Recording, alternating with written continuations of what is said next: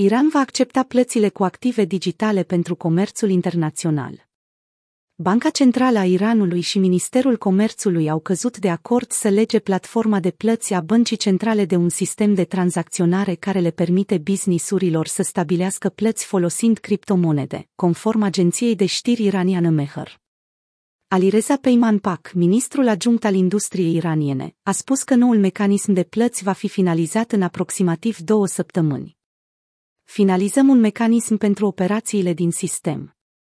Acesta va aduce noi oportunități pentru importatorii și exportatorii care folosesc criptomonede în cadrul tranzacțiilor lor internaționale, a transmis Peyman Pak. El a mai adăugat faptul că guvernul nu ar trebui să ignore oportunitățile economice și de business ale industriei cripto, referindu-se mai ales la criptomonede mari, precum Bitcoin. Toți participanții economici pot folosi aceste criptomonede.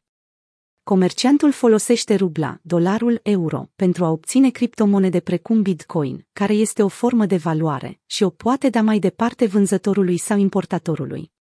Din moment ce piața criptomonedelor a fost realizată pe credit, comercianții o pot folosi cu ușurință și arie de acoperire. Industria cripto a fost asociată cu incertitudinea în Iran, pe măsură ce organizația principală a Iranului și-a exprimat îngrijorarea cu privire la reglementările care vor fi impuse la finalul anului 2021.